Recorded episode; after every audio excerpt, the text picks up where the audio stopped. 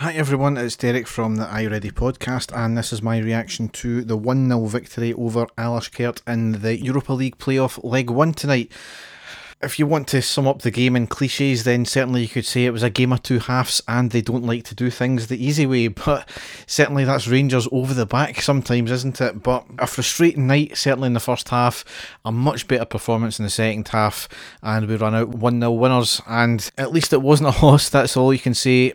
I think sometimes there's too much expectation on this Rangers team. You've seen all the, the tweets today. We're expecting three, four, five nil, whatever. We've no divine right to, to win games that by that much. We've no divine right to win any games. So I think it's maybe a case of yes, last season was amazing, but we need to park that to the side. It's the start of a new season, and we need to stop being complacent. And there was a few things tonight, especially in the first half, which has reared its ugly head again. But we'll, we'll get into that. But from the Dunfermline game, though, we made six changes. Great to see as well. Bassey was retaining his spot as well. Certainly, it would have been easy to chuck Barisic back in there, but certainly Bassey retaining his spot, and certainly uh, maybe not in the, the first half because I don't think many players in the first half justified their starting spot, but certainly by the second half, every everybody was was pulling their weight.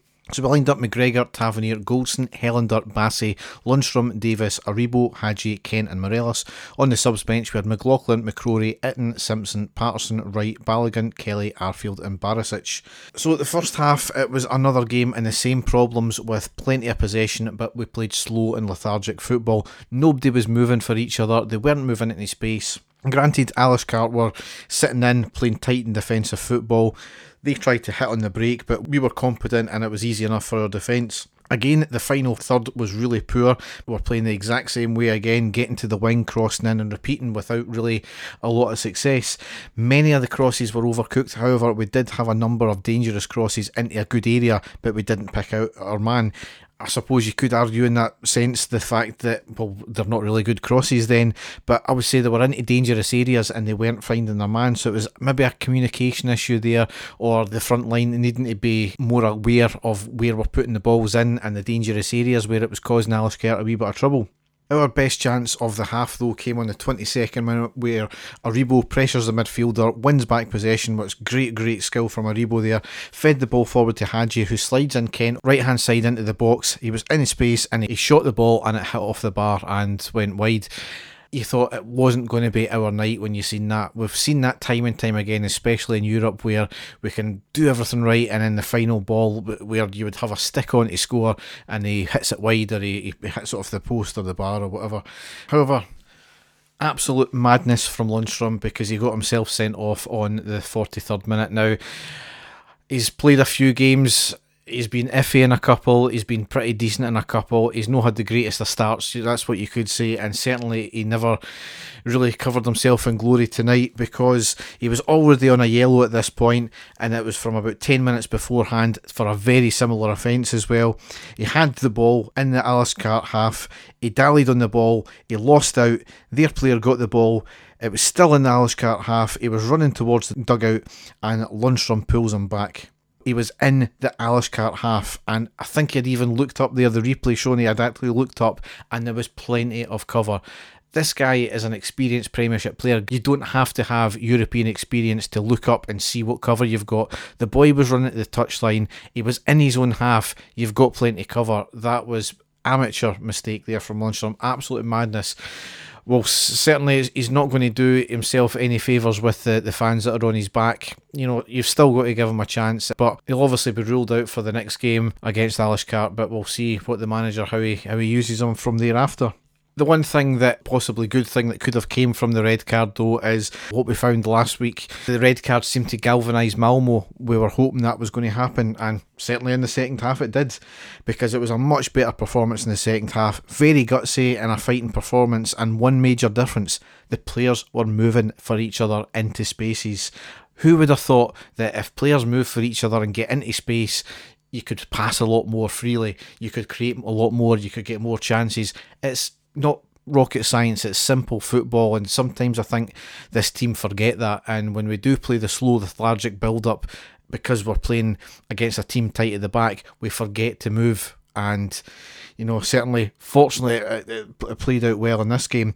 But another major turning point as well is Kent, who was having an absolute stinker of a first half. He got subbed at half time, and Wright came on, and he made pretty much an instant impact because you could see there was fire in his belly. He got forward quick very early on, and he had an early chance for uh, put a good cross in for Morelos, who couldn't quite convert. But as I kind of alluded to there, like Malmo last week, we looked as if we had the extra man in our team. We were in full control of the game, all the possession. I don't actually believe McGregor had one significant save to make in the full second half. We certainly created a lot more. However, we didn't put their keeper under a lot of pressure. Arguably, you could say that was maybe down to the extra man, but even last year there was times when we were struggling to break down teams and we weren't putting their keeper under pressure. That's one thing that really, really needs to change. You put keepers under pressure, liable to make mistakes, you're going to get a goal eventually from it. However, there was a 10 minute flurry of chances in and around the, the 58th minute with a penalty claim. It wasn't given. I think correct decision there. Morelos had an overhead kick, then he had another chance, but it was just wide with a header. We're getting closer and closer, and we finally broke the deadlock on the 67th minute with none other than Morelos scoring. And Morelos beats the offside trap from a pass from Tavernier, ended up in acres of space, so much that everybody thought it was offside. I don't want to comment on that one because certainly RTV, I don't know if this was tactical or not, had never shown a proper angle uh, where you could see if he was offside or not. So I'm not sure if he was or not, to be honest. Wasn't too many complaints about it, granted, but he, he got the ball, drove the ball forward into the box with only the keeper to beat, hits a shot under and off the keeper's legs and into the back of net. Brilliant. I mean, how many times has he dug us out of a hole? Granted, another player might have done something similar, but certainly a few games last year in Europe and the year before as well, where it was one goal in it and he was the provider of that goal. He's invaluable at times. He's a pain sometimes as well, but he's invaluable. We then really controlled the rest of the game from that. We made a few subs. Aribo off for Arfield, Morelos off for a Hagi off for Kelly as well in the 95th minute, right into injury time. So I think he probably only got 30 seconds. But, I mean, certainly a much better performance second half. Hagi it was especially outstanding tonight. You seen he was fighting for the jersey. You seen there was a lot of anger because he had a, a few bad challenges on him as well. Aribo was brilliant in the second half, Wright as well. They should all be stick-ons just now because they're the ones that are really providing the now. So certainly we can't rest on our laurels. It's going to be a tough game next week as well. They've shown that they're competent enough in defence. We just need the upper game as well certainly from what Clive Tildesley was telling us, it's going to be 40 degrees out there, a long flight as well.